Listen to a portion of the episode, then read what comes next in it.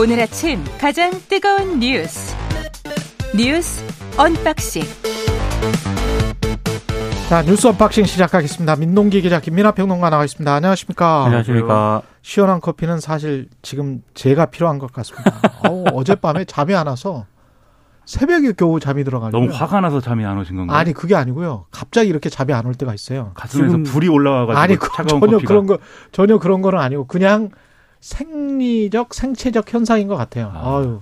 지금 눈이 벌겋습니다. 예, 그렇죠. 어, 이게 이 아침 새벽 방송에 뭐랄까요 최악의 고민거리 중에 하나입니다. 갑자기 잠이 안 올 때 대처할 수 있는 방법이 없네요. 그 예. 생각 때문에 잠이 더 안 와요. 왜 내가 지금 잠을 자야 되는데 잠이 안 오지? 막막 이러면서 그런 거 있잖아요.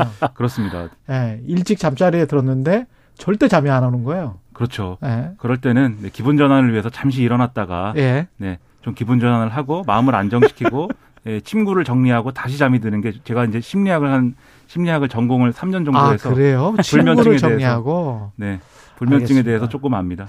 다른 분들도 한번 그 시도해 보시기 바랍니다. 저도 한번 시도해 보겠습니다. 카카오 어, 먹통의 후폭풍 계속되고 있습니다. 그러니까 서비스 주요 서비스들이 장애 사흘 만인 어제 상당수 복구가 되긴 했는데요. 근데 개인 쇼핑몰 사업자 같은 경우에는 관련 채널이 완전히 복구가 되지 않아서 피해가 예, 계속 이어지고 있습니다. 저만 하더라도 이 업무용 메일을 다음으로 쓰고 있는데요. 예. 아직 메일 로그인이 안 되고 있는 그런 상황입니다. 메일도 지금 아직 안 되고 있는 거죠? 그렇습니다. 예. 그리고 이제 쇼핑몰 운영자 등이 많이 사용하는 카카오 연결 비즈니스 채널도 완전한 복구가 이루어지지 않은 상황이고요. 그 급기야 어제 소상공인 연합회가 입장문을 냈거든요. 정확한 피해 규모를 확인하기 위한 카카오 피해 접수 센터를 만들어 운영하겠다 이렇게 입장을 내놓았고 예. 특히 카카오톡 선물하기를 이용하는 자영업자들 타격이 매우 심각한 것으로 지금 나타났습니다. 아, 이쪽에서 그 생일마다 이용하시는 분들 굉장히 많을 것 같습니다. 그렇습니다. 이 예. 왜냐하면 대부분 선물하기 서비스만 이분들은 이용을 하기 때문에 음, 주문을 지금 받을 수가 없는 상황입니다. 그렇죠. 아, 그래서 지금 어제 뭐 언론 보도를 보니까 카카오톡 선물하기 입점 업체만 8천여 곳이 넘고요. 거래액이 지난해 기준으로 3조 3,180억 정도에 되거든요. 예. 근데 지금 아직까지 이게 지금 주문을 전혀 못 받고 있기 때문에 음, 이분들 피해가 상당히 심각한 것으로 보입니다. 그러네요. 그러니까 이게 복구의 뭐 우선순위라든가 이런 게 있겠죠. 그런데 그 부분에서 소상공인들은 또 이제 후순위로 밀린 듯한 그런 느낌이 들고 그렇죠. 예를 들면 이렇게 똑같이 뭐 비즈니스 채널이라든지 이런 거를 이용하는 대형 업체들이 있을 텐데 이 업체들은 복구가 상대적으로 빨리 됐을 거거든요.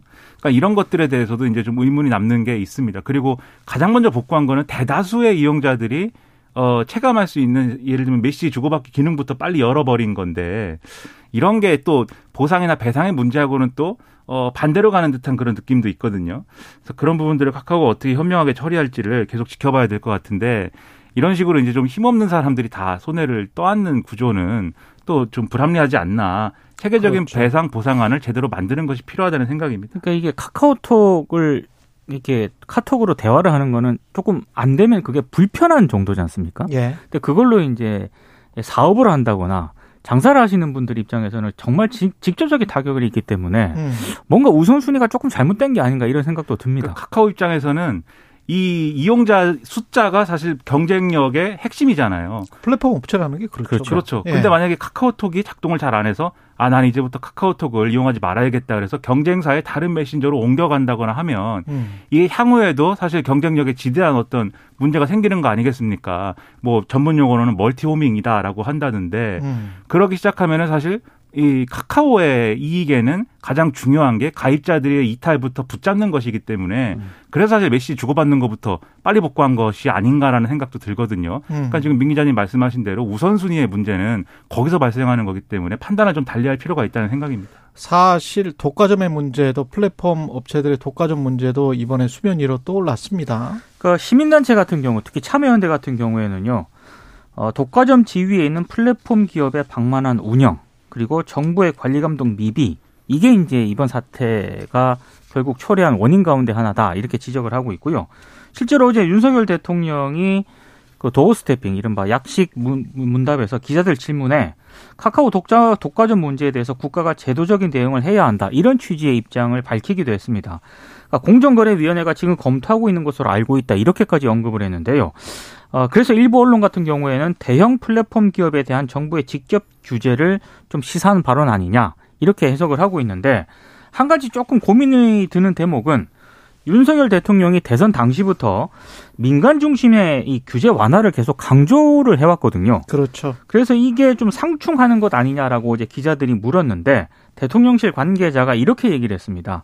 그러니까 독과점으로 시장이 왜곡되거나 국민에게 불편을 초래하는 일이 벌어진다면 국가가 필요한 대응을 해야 한다는 원론적인 얘기다. 이렇게 얘기를 했습니다. 그러니까 일정 부분 예, 좀 기조가 바뀌는 것은 아니다라는 쪽, 쪽으로 일단 해석이 되는 그런 부분인데 하지만 만약에 이번 사태를 계기로 계속해서 여론이 좀 안 좋은 쪽으로 가게 되면은 아마 기조가 바뀔 수도 있다라는 전망도 조금씩 나오고 있습니다.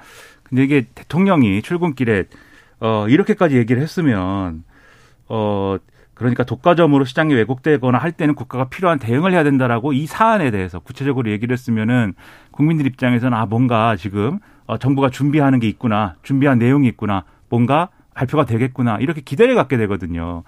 근데 전 대통령의 말씀 굉장히 오, 옳은 말씀이고 원론적으로는 그렇죠. 예. 굉장히 필요한 얘기고 지금 이런 이런 방향으로 가는 게 맞다고 생각하지만 지금 대통령실도 그렇고 공정거래위도 그렇고 별도로 지금 상황에 대해서 대책을 마련했다거나 뭐 방향 전환을 한다거나 이런 분위기는 전혀 아닙니다. 그러면 디테일에 있어서는 그렇습니다. 예. 그럼 대통령의 발언은 이제 뭐가 되는 거냐 이런 문제가 남기 때문에 참모들과 정부가 대통령의 이런 방향에 대해서는 뒷받침하기 위해서 좀 더 노력을 해야 될 것 같고 구체적으로 말씀드리면 공정거래위가 지금 기자들이 물었을 거 아닙니까? 대통령이 공정거래위가 주무 부처라고 하는데 뭘 준비하고 있습니까?라고 물었을 거 아닙니까? 예. 공정거래위가 밝힌 게 지금 온라인 플랫폼 사업자의 시장 지배적 지위 남용 행위 심사 지침 제정 작업을 진행 중인데 지난 1월에 발표하고 진행을 하고 있는데 이걸 더 신속하게 하겠다라고 얘기를 했거든요.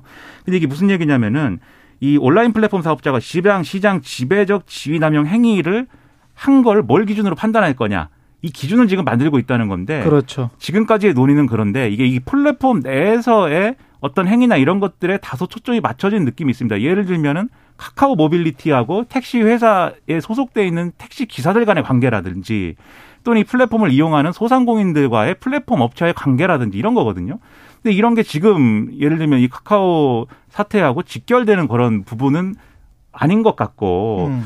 그러니까 독과점 일반에 대해서 이, 이 갖고 있는 가이드라인을 강화하는 것 정도인데 그 이거를 이제 이번에 나오는 대책이라고 볼 수는 없는 것 같고 그렇죠. 그게 좀 의문입니다 이게. 예. 그리고 두 가지 정도 짚어야 될 것 같은데 앞으로 이 특히 이제 핀테크 사업 하는 사람들이랄지 포털 이렇게 하는 사람들이 금융 쪽으로 많이 진출한다고 해서 규제 혁신 이야기를 최근에 몇 년 동안 계속 해왔고 민주당 정부 있을 때도 지금도 마찬가지로 그 이야기를 해왔는데 금융과 관련해서는 사실은 속도가 굉장히 중요하거든요. 네. 효율적이고 편리한 거는 맞아요. 근데 이 속도를 왜 미국이나 뭐 일본은 말할 것도 없고요. 미국도 늦추고 있는 거거든요. 금융의 속도를 우리가 트랜스액션하는 거래의 속도를 늦추는 이유가 인터넷 디지털로 완벽하게 그렇게 가면 너무나 쉬울 텐데 왜 중국처럼 그렇게 하지 않을까 거기에 관해서도 좀 고민을 해봤으면 좋을 것 같고 카카오가 지금까지 성장했던 그런 문어발이 아니고 거의 지네발식 그 경영 형태 있지 않습니까? 150개 정도 이 사실은 시총으로 봤을 때는 지금 한 30이 조금 넘 뭐 20몇위 정도 되는 회사잖아요. 근데 삼성과 비교해서도 한 3배 정도의 계열사를 가지고 있는 거 아니에요? 네. 그러면 그거를 사실은 다 나눠줬다는 거잖아요. 누군가들에게 아주 쉽게 장사를 할 수 있도록 뻔한 경영 형태를 보이고 있는 건데 새롭게 재벌로 또는 인터넷 기업으로 부상한 사람들이 과거 재벌이 했던 행태와 똑같은 걸 더 심하게 하고 있는 것 아닌가. 그런 부분에서도 조금 좀 점검이 필요할 것 같습니다. 그 하나만 더 말씀드리면 예. 지금 이제 카카오 네이버 등의 이 IT 공룡들의 어떤 흔들리지 않는 지위를 또 지금 만들어주고 있는 게 사실 정부예요. 왜냐하면 지금 예를 들면 이 앱으로 국민비서 뭐 이런 것 서비스를 통해서 지금 온갖 고지서라든지 심지어 음. 예비훈련 통지서까지 받고 있는 그런 실정이지 않습니까? 그렇죠. 그러니까 윤석열 대통령이 만약에 전쟁 남- 났는데 카톡이 안 되면은 그때 어떻게 할 것이냐. 지금 보면은 병원 이 코로나19 병상 배정하는 것도 카카오톡 그룹 채팅방에서 하고 있어 가지고 이게 정지돼 갖고 그 이 지연이 됐다는데 예. 이런 상황이 어떻게 할 것이냐고 걱정을 했는데 그런 걱정에 사실 정확하게 들어맞는 게 그러한 이제 어떤 공적 서비스를 이 카카오 네이버를 통해서 지금 공급하고 있다라는 이 부분이거든요. 예. 그래서 이런 부분에 대해서 그러면 이런 부분부터 뭔가 다른 대안을 생각하고 별도의 이제 방향 전환이나 이런 것들이 필요할 것 같은데 아마 그런 논의는 착수하기 어려운 상황인 것 같다는 생각이 들어서 근데 윤석열 정부는 이미 그거를 없다라고 표방을 그렇죠. 했기 때문에 그렇죠. 그거에 대한 전반적인 재검토가 필요한 시점인 거 플랫폼 분명하죠. 정부라든가 네. 그다음에 지금의 어떤 자율 규제 기조라든가 분명한 어떤 방향 전환이나 이런 게 필요한 게 아닌가 이런 생각입니다. 그것과 관련해서는 또 공공 포탈의 문제가 있고요. 그렇죠. 인터넷에서 정보의 평등이라는 측면도 있고 나중에 카카오 목통이 제대로 작동이 되면 키워드 검색으로 카카오 목통 목통이 다음에 어느 정도로 뉴스 검색이나 이런 것들이 제대로 되는지 제가 다시 한번 살펴보고 예 완전히 작동이 된다고 했었을 때 그때 얼마나 공정하게 이해상충하지 않는지 한번 지켜보도록 하겠습니다. 그리고 이 파리바게뜨 SPC 계열사 재판 공장 있잖아요. 네. 이 관련해서 계속 속보가 나오고 있습니다. 좀 문제점이 몇 가지 계속 나오고 있습니다. 예. 그 이번에 사망한 그 사망 사고는 2인 1조 근무 수칙이 제대로 지켜지지 않아 일어난 사고였다. 이게 이제 현장 노동자들의 증언을 통해서 계속 제기되는 그런 내용이고요. 예. 어, 일부 이제 언론과 인터뷰를 가졌는데 어, 현장 노동자의 증언은 이렇습니다. 2인 1조 근무 규정이 있긴 한데 기계를 만지는 한 명을 제외한 나머지 한 명은 재료를 나르거나 주변을 정리하기 위해서 자리를 비우는 그런 상황이 많다는 겁니다. 음. 그래서 기계 앞을 두 명이 지킬 수 있게 3인 1조 근무를 해야 되는 게 맞는데 원칙은 원칙은 예. 어, 그러면 노동자를 추가로 채용해야 되는 거 아니겠습니까? 네. 이런 부분에 있어서 저 회사 측이 문제 제기를 해도 요구를 들어주지 않았다 이렇게 얘기를 했다는 거고요. 그리고 국민일보가 오늘 보도한 내용이 있는데 이번에 사망한 그 20대 여성 노동자가 남성이 들기도 버거운 중량의 소스통을 들어 올려서 배합기에 붙다가 무게 중심을 잃어서 사고를 당한 것으로 추정된다 이렇게 보도를 했습니다. 이게 무슨 얘기냐면 예. 마요네즈라든가 고추냉이, 파우더 등의 원료를 기계에 붓기 위해서는 무게가 최대한 20kg가량 되는 소스통을 약 1.5m 높이로 들어 올려야 되거든요. 들어 올려서 그거를 쏟아 부어야 되는데 그렇습니다. 그걸 붓다가 무게 중심을 잃어서 사고를 당한 것으로 추정된다는 거고요. 실제 음. 고용노동청 경기지청과 평택 경찰서가 이런 가능성을 좀 들여다보고 있다. 이런 내용들이 오늘 또 보도가 되고 있습니다. 그러니까 이게 작업 자체가 위험한 작업이었는데 지금 말씀하신 것처럼 2인 1조로 애초에 편성을 해놨다 하더라도 그 2인 1조의 한 명이 다른 작업을 계속해서 해야 된다는 상황이면 그건 2인 1조 아니죠. 예. 이런 부분에서 안전수칙이나 이런 것들이 지켜지지 않았다고 볼 수밖에 없고 그리고 어제도 말씀드렸습니다만 이게 이 원료를 붓기 위해서 기계를 열었으면은 이 기계가 정지를 해야 됩니다. 근데 그 장치가 이른바 이제 인터록이라고 하는 게 이 센서하고 결합되어 있는 장치가 있는가 본데 이 배합기에는 그게 설치가 안 돼 있었다라는 거거든요. 근데 어제 어, 이은주 정의당 의원이 이 국감에서 지적을 한 바가 있어요. 뭐냐면 이 사업장, 이 SPL 사업장은 2016년에 산업안전보건공단으로부터 안전보건 경영 시스템 인증을 받은 업체다라는 건데 안전하다라고 인증을 받은 업체예요. 네. 그렇습니다. 예. 그런데 이 지금 말씀드린 인터록이나 이런 것들이 어, 제대로 돼 있지 않은 이런 배합기가 있는데도 그냥 인증된 거다. 그러니까 지금 이렇게 사고가 일어날 개연성이 충분히 있고 그런 조건이 만들어져 있는 사업장에 대해서 오히려 정부 기관이 이 안전하다는 인증을 하고 있으니 인증 후 이 뭐 인증 후에 이렇게 뭐 어, 이렇게 진행되는 거에 대해서 어떻게 문제 제기하겠느냐. 사고 관리가 그렇죠. 부실하다. 이런 지적을 지금 하고 있는 거여서 총체적으로 이런 게 뭔지 음. 제대로 점검을 해봐야 될 것 같습니다. 산업안전보건공단은 고용노동부 산하잖아요. 그렇습니다. 게다가 네. 고용노동부 산하의 공단에서 이렇게 허술하게 안전 인증이 이루어지고 있다. 그리고 사고는 났다. 예. 3124님, 젊은이들이 힘든 일 안 한다고 뭐라 하기 전에 안전한 노동 환경 만드는 것이 우선인 것 같습니다. 근데 이런 말 20여 년 전 제가 젊을 때도 들은 것 같은데 변하지 않는 것 같아서 안타깝습니다. 이런 말씀 하셨고요. 그리고 지금 저 어제 김문수 위원장은 뭐죠? 고발, 국회 모욕죄로 지금 고발 조치됐죠? 그러니까 문재인 전 대통령을 향해서 김일성주의자라고 언급을 음. 하지 않았습니까? 예. 그래서 어제 이제 국민의힘 의원들이 퇴장한 가운데 민주당 의원들만 표결에 참여해가지고요. 음. 김무수 위원장 고발안을 가결을 했습니다. 예. 일단 민주당 의원들은 이게 국회 증언 감정법에 따른 국회 모욕죄에 해당한다는 주장을 하고 있고 국민의힘 의원들은 그 표현의 자유에 해당한다 이렇게 이제 맞서는 그런 상황이었거든요. 음. 근데 결국에는 이제 더불어민주당의 에, 만 의원들만 표결에 참여해서 김문수 위원장에 대한 고발안을 그- 가결한 그런 상황입니다.